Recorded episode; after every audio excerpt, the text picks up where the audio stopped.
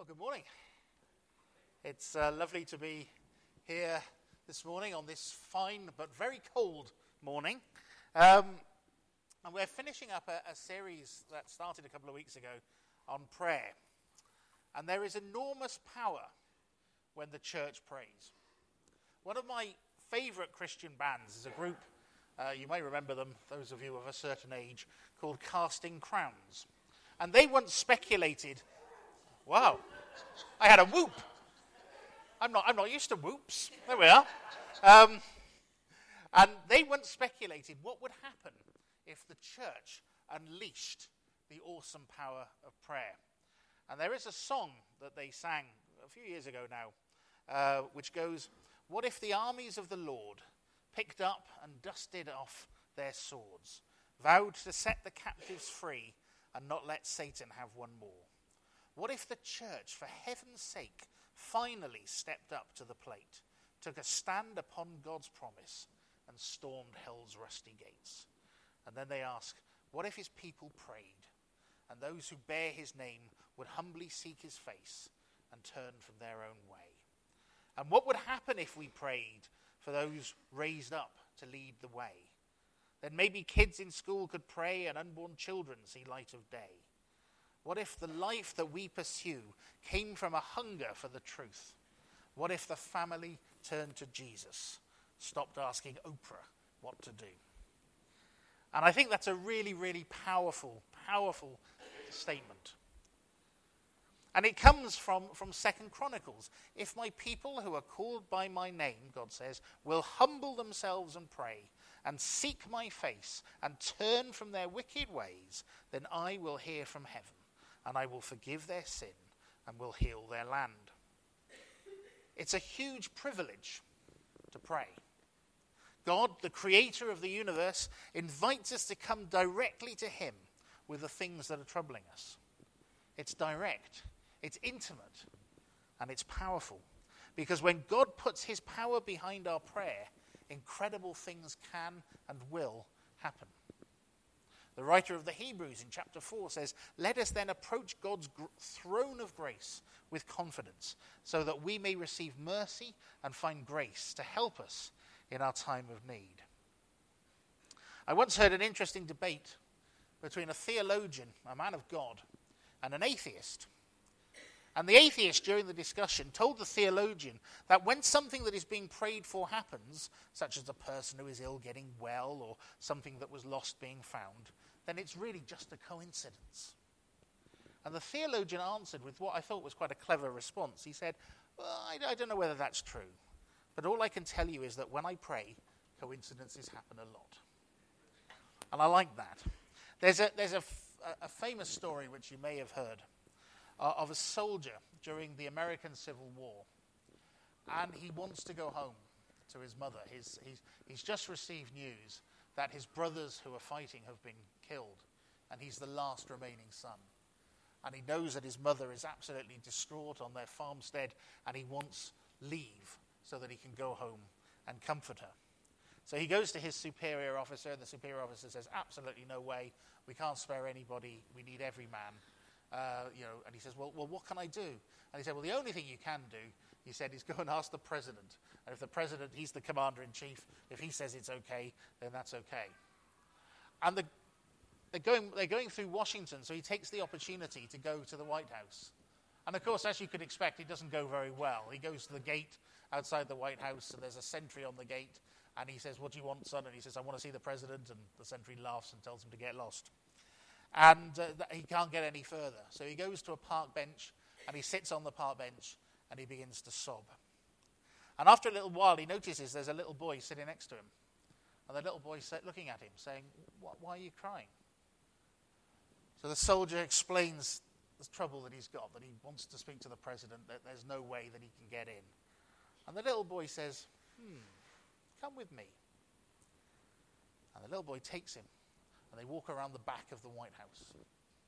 And they walk up to a big gate, and the, uh, the, the, soldier says, We can't go in there, it's the White House. And the little boy says, I think it'll be okay.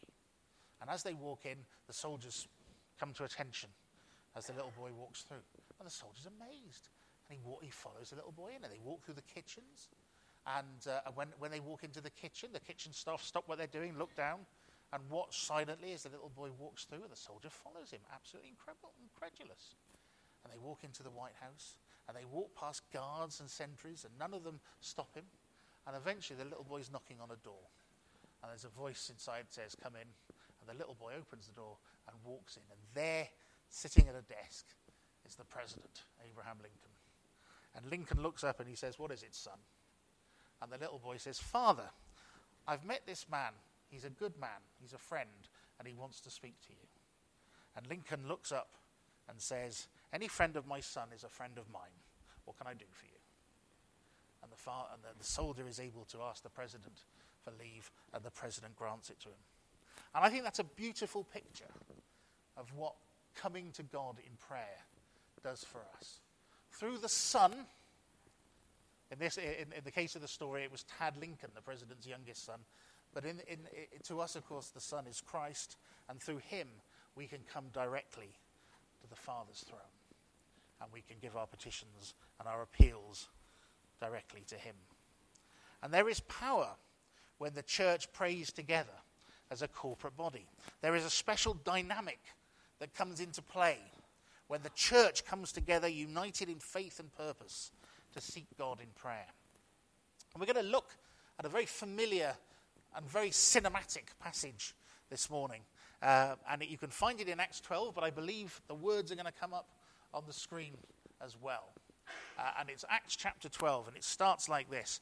It was about this time that King Herod arrested some who belonged to the church, intending to persecute them. He had James, the brother of John, put to death with the sword. And when he saw this met with the approval among the Jews, he proceeded to seize Peter also. This happened during the festival of unleavened bread. You see, Acts 12 begins with a body blow for the early church. The Apostle James, one of Jesus' 12 disciples and a member of his inner circle, is put to death. Now, James wasn't the first Christian to be killed for his beliefs. That honor belonged to Stephen back in Acts chapter 7.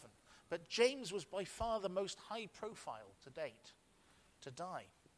James was there from the beginning. He was the fisherman on the Sea of Galilee. He and his brother John were one of the first disciples to be called by Jesus. And he was one of only three disciples that Jesus selected to witness his transfiguration. So James was about as big a figure in Christendom that it was possible to be. And it must have come as a huge shock to the believers to discover that, that James, like everyone else, could be killed and it marked the beginning of a time of great persecution for the early church by the Jews. And seeing that persecution of Christians was popular with his subjects, the unscrupulous politician Herod Agrippa was keen to seize their leader Peter and have him killed too. But Peter's execution was going to have to wait until the festival of the unleavened bread was over. What was the festival of the unleavened bread? Well, this is, of course, God's command to the Jews to eat unleavened bread with the Passover lamb on the, on the night that the angel of death passed judgment on Egypt. And executing anybody during this seven day Passover festival would have been against Jewish law. So Herod had to bide his time. Instead of ordering Peter's immediate execution, Herod has him arrested and thrown into prison.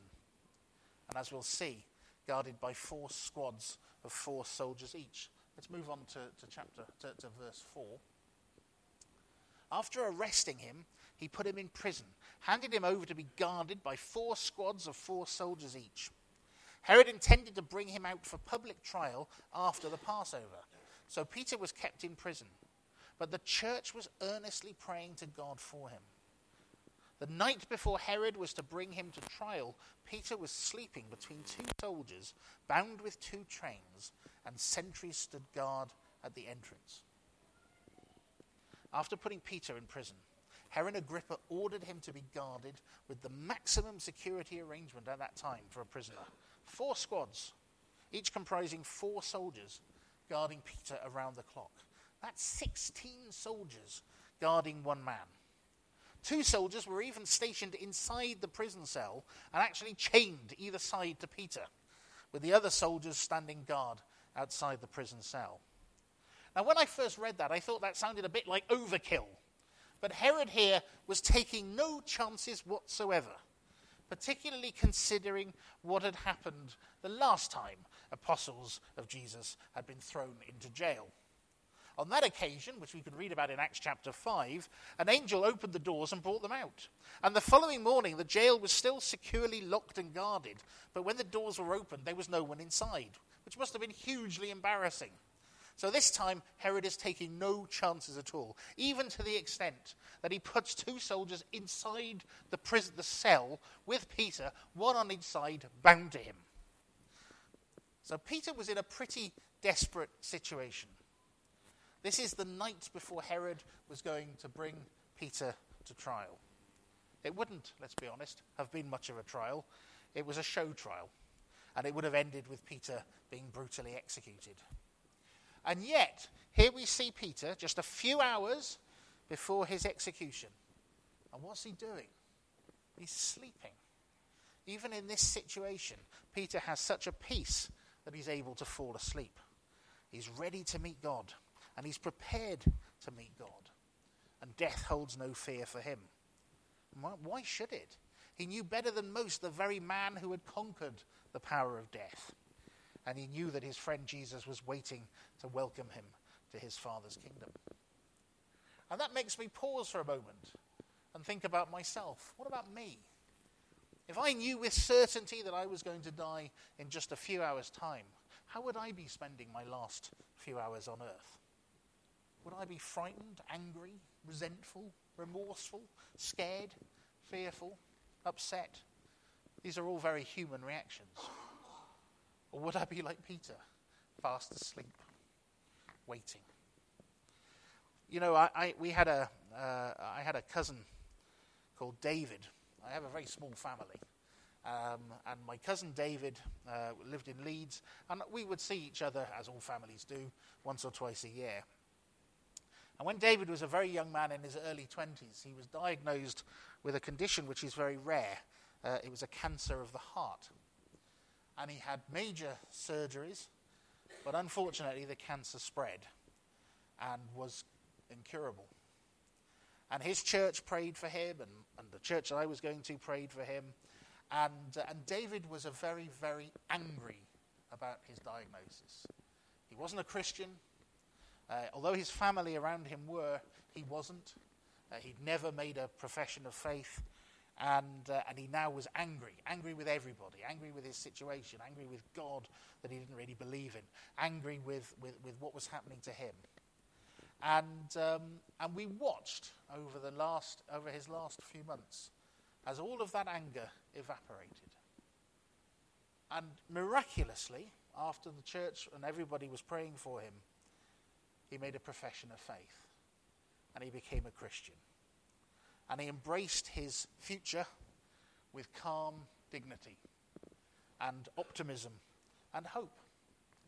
And when he died, he died at peace, surrounded by the family who loved him. And at his funeral, my cousin Liz said something which I will never forget. She said, and this is hard for her because she was so close, she and her brother were so close. But she said that she would rather have lost him now and know that she had him for all eternity than to have him for a few more years on this earth and lose him forever. And that's priorities. That's the difference. That's when God can, can take something that on earth looks tragic and hopeless and lost, and he can transform it into something that is incredibly powerful and beautiful. And God shows up when his people are prepared. And even though David's life on earth came to a very sudden end, God was still there in that situation. And David, my cousin, took his last earthly breath, knowing with confidence that he was safe, knowing with absolute assurance that he was going to be with Jesus, knowing as much as he is possible to know anything that he would be reunited with his family in a little while. And only the power of God can take a situation that looks hopeless and turn it into a triumph And Peter was not expecting to survive the day. However, while Peter was sleeping in prison, there were people who were praying for him. And the word that the translators of the New International Version used to describe how they were praying is earnestly. Let's have a look at the next verse if we can. Um, so Peter is sleeping between two soldiers. Um, there he is, bound between two chains, and, and the sentry standing guard at the entrance. And suddenly, we're told that an angel of the Lord appeared, and a light shone into the, into the cell. But I want us to look very quickly at this word earnestly that the church were praying for. Because as, well, Peter was sleeping in prison, people were praying earnestly. And the word that the translator of the New International Version uses to describe earnestly is the Greek word ektenos. And that literally means stretched out. And that evokes an image, doesn't it, of people who are stretching out to God in prayer. Whether it's they're stretching out their hands or stretching out their bodies, they are stretched out. And it's the same word, incidentally, that is used to describe how Jesus was praying in the Garden of Gethsemane. This prayer wasn't just earnest, it was desperate, it was urgent, it was pleading, it was fervent, it was vigilant. This wasn't a polite, eyes closed, head bowed, palms together type of prayer. This was the urgent appeal of a group of people who had reached the end of their own strength and were now begging for a miracle. And God shows up when his people are stretched out in prayer. Have you ever had that experience of a stretched out prayer like that? Hasn't happened to me very often. I, I remember uh, many years ago, uh, I was um, running a youth group in a, in, a, in a church not far from here. And, uh, and we had it on a Friday night. And uh, we used to have a, a, youth group, and they would come in, and there would be games and activities for them. But we also set up a little area in the back of the church, and we put some comfy cushions in there, and we called it a chill zone. And, and people could come in and they could chat about anything, anything that was on their mind, anything that was bothering them. And we would always make sure that there were at least two guys in there who could pray with them and encourage them and help them and try to hopefully give them some sort of scriptural perspective about what they were going through. And one evening, just out of the blue, every, every evening we would gather beforehand. The, the, the church, uh, the, the, leaders would just gather together and we would pray, obviously, for that, um, for, that, for that meeting and for that time together. And one evening, something just incredible happened. Some of the youth just asked if they could go to the front of the church and pray. And we said, yeah, absolutely. And they came to the front, no lights, no, no music, no nothing. They just came to the front and began to pray. And the Lord moved in a way that I have never seen before. And there was an excitement, the electricity in the air. And, uh, and, and, they, and the following week, they brought people into the church to experience this. So suddenly we went from, can we have the children? Yeah, absolutely. We opened it up. And we opened the church and they went in there.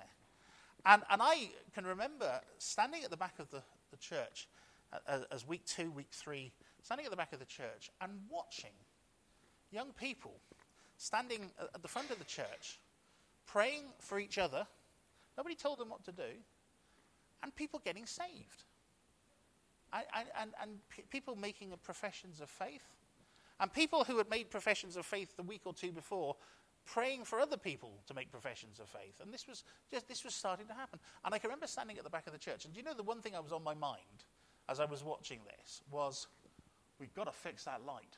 Because there was a light directly above the church which was swinging. I'll never forget it. And I, could wa- I was watching these because the, the church was dark.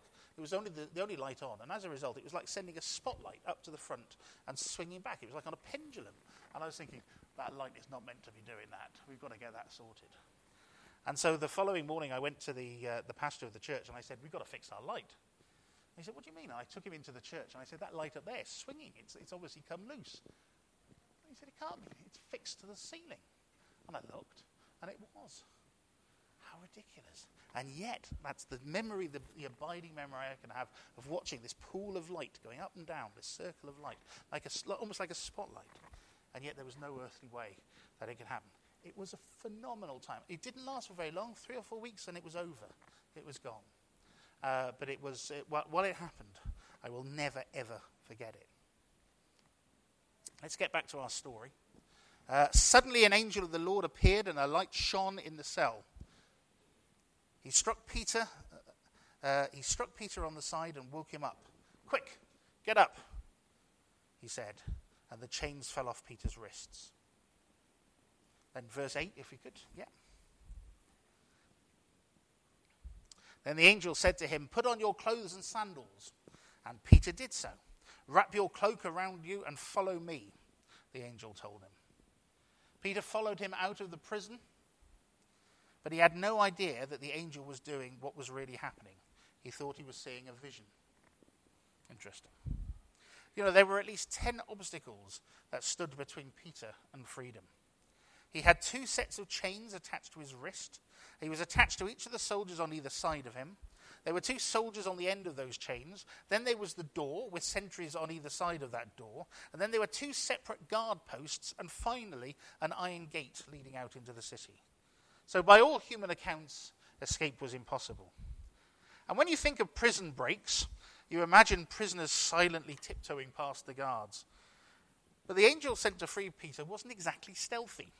First of all, he lights up the cell.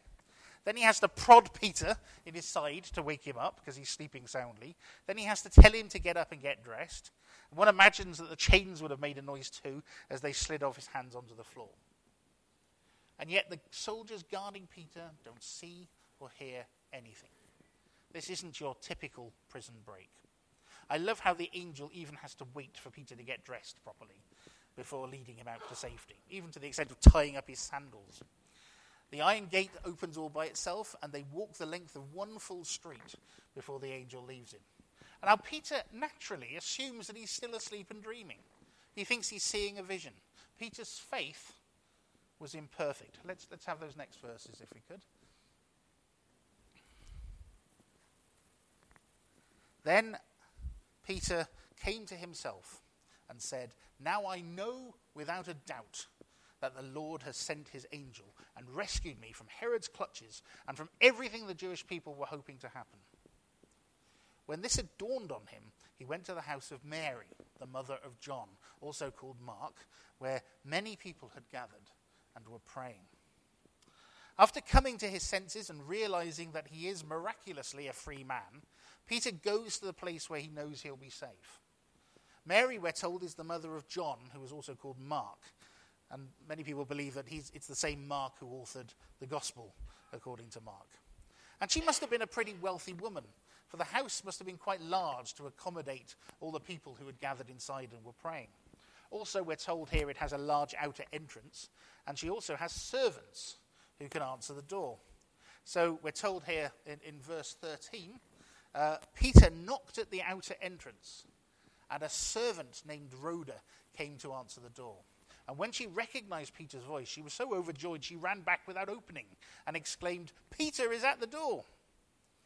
I love that. It's the middle of the night. Peter is about to be put to death, and the Christians are still praying. They've been praying since he was imprisoned, and they're still praying now. They haven't given up. They haven't gone back to their homes. They're still together, still stretched out in prayer, still praying fervently for their friend, still praying that God would somehow change the situation. And it makes me realize that God shows up when his people are consistent. And I love the little details that Luke adds to this account. So he gives Rhoda a name. We know her name. She was Rhoda. And even though she's a servant, she has obviously spent time in the company of Peter and she immediately recognizes his voice through the door. And she's so excited that she rushes back to tell the others that their prayers have been answered before she's even got to open the door. But the group's response to Rhoda's excitement is rather crushing. You're out of your mind, they told her. When she kept insisting that it was so, they said, It must be his angel. So they insult poor Rhoda. They accuse her of being mad. And when she keeps insisting, they decide it must be an angel. Now, you hadn't thought that one through? Why, why would an angel be banging on a door asking to be let in? I mean, you know, anybody who knows anything at all about angels know that the doors don't really bother angels. They can more or less go straight through them. Um, but they had been praying with great passion and fervour for God to save Peter. But when Rhoda announced that their prayers had been answered, their reaction let them down.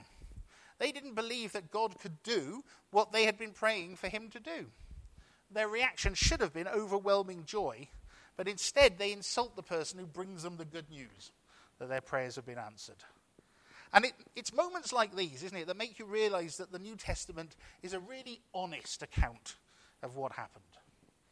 You know, the New Testament doesn't make any pretenses about these people. These are ordinary folk like us. They're not superheroes. They're ordinary people experiencing extraordinary events. Their faith was not perfect. It's one thing to pray for a miracle, it's another thing entirely to accept the miracle when it happens. For the Christians praying for Peter, they did not believe the report that Peter was standing outside the gate, even though that is exactly what they had prayed for. And in the same way, when, when, when my cousin David died, I, I felt that my prayers to God for his healing had failed. And I felt that all the church that had prayed for him had, over several weeks, had, uh, we'd failed because David hadn't been healed. And when I shared this with, with Liz, his, his sister, Liz told me that I was a fool. And she said, God did heal David. He healed David from the inside, He saved his soul. He restored him, and David died with great peace and love and joy in his heart as a result of those prayers. And just because it didn't happen quite the way I thought I wanted it to happen, it wasn't any less a miraculous work of God. You know, the believers didn't know what God would do for Peter, but they knew what God could do. And their imperfect faith, coupled with their fervent, persistent, consistent prayer, moved the hand of God. And we should not ridicule the early church for their belief because very often we're in the same position. We have a mixture, don't we, of faith and fear. That should inspire us to continue praying earnestly, even though we may not have perfect faith. And it should be a comfort for all of us that God will show up even when his people lack faith. Have you ever prayed for, about something and then doubted if God could do it? When it happens, instead of giving thanks for answered prayer, you kind of take the credit. I've done that. I've lost count of the n- number of times I prayed for something to happen, and then it happens, and I forget to thank God for making it happen. You know, I'm relieved that God shows up in these circumstances, even when I'm too stupid to see it at the time. You know, I've been out of work several times in my career, and every time I've been out of work, I've always thought it's the end of the world, and I've prayed fervently and passionately for a job. And then when I get a new job, I take the credit for it. Oh, I worked hard for that. Oh, the interview was really tough, but I got through it. I managed. I prevailed. I've got it. And then I look back over my career and I can see how God has been moving me into situations where I can be useful to Him. I don't see it at the time, but when I look back on it, I can see His hand on my life. And that's why it's always good to be accountable in prayer. And that's where the church comes in. It's why it's a good idea for us to pray together in groups. You know, we have a, a men's group prayer hotline on WhatsApp, and I love it. When one of us needs prayer, we ask for it, and then everybody else on the app uh, prays, and then we can report back to let the group what, know what happened. I, I used it last, uh, uh last week. I, I, suddenly found myself in a situation I, would never found myself in before, where I was having to talk to about 300 people and, um, and in a very sort of prestigious place. I was in the Royal Albert Hall in London, of all places, and, uh, and I was facing a bank of uh, television cameras and, uh, and, and, radio people. and for a moment, uh, my, my, my, my, stomach just fell through my feet. And, uh, and, and I, I absolutely crippling anxiety. And I prayed for my, uh, I asked my, my brothers on the WhatsApp for prayer. And I got the prayer, and I was able to go back to them afterwards and say, I got through it. We survived. Um, but the point is that that's a tremendously powerful tool because not only is it great when you have the whole church praying, but it's also great to see the answers to prayer. And it's great to be held accountable for those answers as well. Let's move on and finish our story. So, chapter 16, uh, sorry, verse 16. Peter, Paul Peter, still standing outside, unable to get in, kept on knocking. And when they opened the door and saw him, they were astonished. Peter motioned with his hand for them to be quiet and described how the Lord had brought him out of prison. Tell James and the other brothers and sisters about this, he said. And then he left for another place. Peter continued knocking. And eventually, it seems that several of them went to the door to open it. And when they saw, they saw it was Peter, they were astonished. Now, the word translated as astonished here also means utterly amazed, which I think is probably a more appropriate translation. You can imagine the scene. It must have been totally chaotic and joyful. And eventually, Peter has to motion with his hand for them all to be quiet so that he can tell them the story of how God delivered him from prison. He then leaves to go somewhere else, presumably somewhere a bit quieter, so he can go back to sleep. But I would have loved to have been a fly on the wall when their earnest and desperate praying was transformed into joyful thanksgiving. You know, the Lord doesn't always let us see the answers to our prayers as immediately as that. But when he does, it can be spectacular, as it must have been on this occasion. And he tells them to go and speak to James and the other brothers and sisters. Now, obviously, not the James who had just been killed. This James was the half brother of Jesus, uh, who had come to believe in him after his resurrection and had gone on to become one of the leaders of the early church in Jerusalem. You know, Peter wants others to share in the good news of his deliverance and the joy of the miracle that God has done to make it happen. And we finish our story in, in verse 18. Uh, in the morning, there was no small commotion among the soldiers as to what had become of Peter. I'll bet there wasn't. That's another typical example of understatement, I think, there in the Bible. Uh, no small commotion. You know, it wasn't until morning that the soldiers realized that the man they were guarding had escaped. Now, presumably, that was to give Peter plenty of time to get far away before the alarm was raised. And again, what a fly on the wall moment that must have been. You know, Herod, who must have been looking forward to executing the leader of the church, had nothing. Had nothing. The soldiers who were guarding him had no explanation at all as to what had happened. And they must have wondered until the very end of their lives how Peter had achieved this impossible feat. Now, in case you are thinking that times have changed and this sort of thing doesn't happen anymore. I want to share with you an incredible story. There was a few years ago, a book came out, which you may have read, and it was called The Heavenly Man. And it's the story of Brother Yun, who was um, basically, a, a, a, he, he's uh, in China. Uh, he is a, he set up, or helped to set up, uh, house churches in China, which were illegal um, and as a consequence, uh, faced the most horrific persecutions. He was in and out of prison, he was beaten up on more than one occasion. But his wor- the worst beating of all happened um, when he was sent to Zhengzhou maximum security prison. And he was told that he would never, he would never leave it. Uh, not only that, but his legs were broken and beaten with clubs to stop him from escaping. And he was kept on the third floor and he, his, his injuries to his legs were so severe that other inmates had to carry him to the toilet and back. It was a desperate, desperate situation. And then on May the 5th, 1997, so not that long ago, he had a vision. He woke up in that ghastly, in that ghastly prison, and he had a vision of his wife telling him to open the iron door. So he asked his guard for permission to use the bathroom.